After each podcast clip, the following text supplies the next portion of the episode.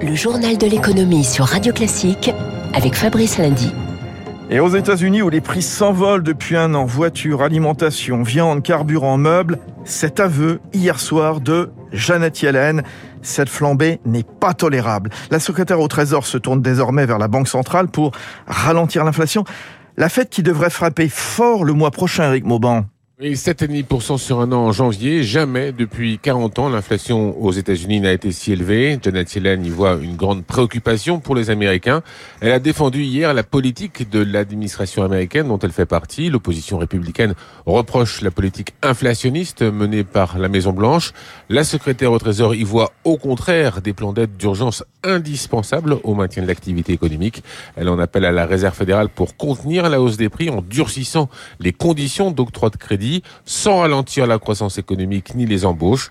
La publication hier soir du compte-rendu de la dernière réunion du Conseil de la Fed confirmait pour bientôt un début de resserrement monétaire sans précipitation, mais qui pourrait être plus rapide que prévu. Ouais, on y reviendra avec euh, Wilfried Galland de Montpensier à 7h15 sur Radio Classique. Merci Eric Mauban. Et juste après la publication hier soir des minutes de la Fed, New York terminait en or dispersé, seul le S&P 500 terminant euh, dans le vert. Euh, le Dow Jones à 0,1%, le Nasdaq recule de 0,1%. Tokyo en ce moment est en baisse de 0,8%. Paris, dans l'attente de la fête, terminait en baisse de 0,2% à 6964. Lesté aussi par les doutes sur la sincérité des intentions russes hein, vis-à-vis de l'Ukraine, je vous en parlais. Les pétrolières profitent de la nouvelle hausse des cours comme Valourec, presque 9% de hausse, ou chez CGG, plus de 7%. Il est 6h40. Dans le Finistère, le scénario est écrit. Vincent Bolloré devrait assister ce matin à une messe dans la chapelle de Cardévote avant un déjeuner dans le manoir familial de Ergué-Gabéric, près de Quimper, où a débuté la saga en 1822, un 17 février. Donc il y a 200 ans pile. Et c'est cette date qu'avait choisi l'homme d'affaires qui va avoir 70 ans pour céder les rênes de son empire à deux de ses enfants, Cyril et Yannick. Mais celui qui a bâti l'empire que l'on connaît ne restera pas très très loin puisqu'il garde les rênes de sa holding, la financière de l'Audet. Écoutez le journaliste Vincent Beaufils, auteur de Bolloré, l'homme qui inquiète, sorti la semaine dernière. Sa vraie valeur ajoutée, c'est la manière dont il sait manier l'argent dont il sait effectivement acheter, vendre, configurer, valoriser. Et avec ses ventes d'Universal Music et de l'Afrique, il se trouve à la tête de 14 milliards d'euros. Et je pense que même si on souligne dans l'entourage de Vincent Bolloré que c'est bien Cyril qui est le patron des investissements, une telle masse d'argent ne peut être gérée, ne peut être investie sans, je dirais, la magie financière de Vincent Bolloré. Plusieurs publications et annonces hier soir après Bourse qui témoignent encore d'une reprise de l'activité.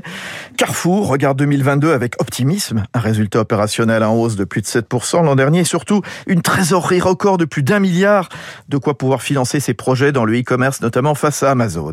Toujours dans le retail, Clépierre qui possède plus de 100 commerciaux, 100 centres commerciaux en France, en Europe, est confiant. La fréquentation et la perception des loyers ayant retrouvé au second semestre des niveaux proches d'avant la pandémie.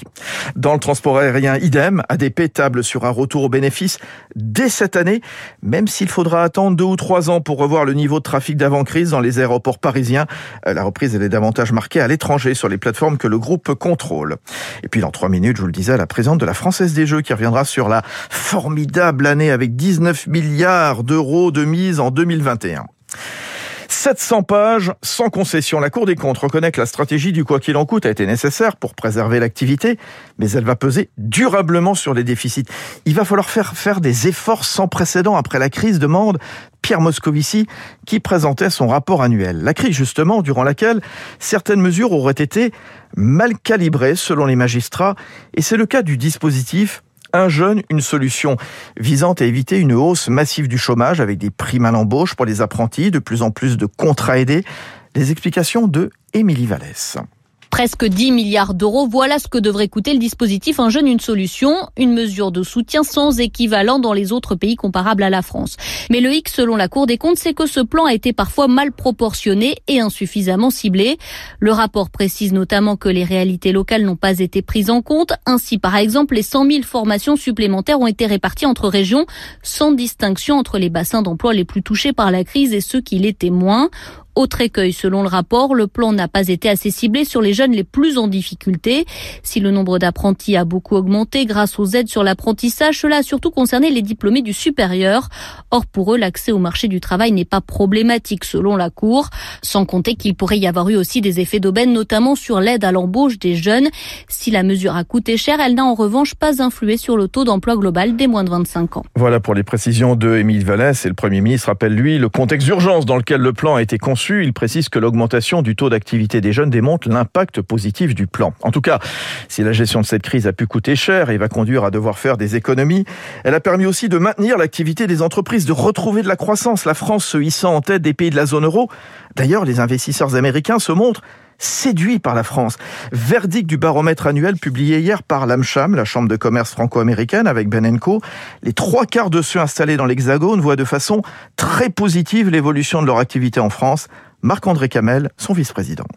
Il y a d'abord une posture pro-business du gouvernement et une volonté d'attirer des capitaux étrangers. Ensuite, la qualité de la main-d'œuvre française dans un monde où les talents sont de plus en plus rares et il y a un esprit plus entrepreneurial en France. C'est ce qu'on nous dit dans cette enquête et ça, franchement, ça nous fait très plaisir d'entendre ça parce qu'on ne qualifiait pas souvent la France de pays entrepreneurial. C'est une terre d'entreprise, en fait.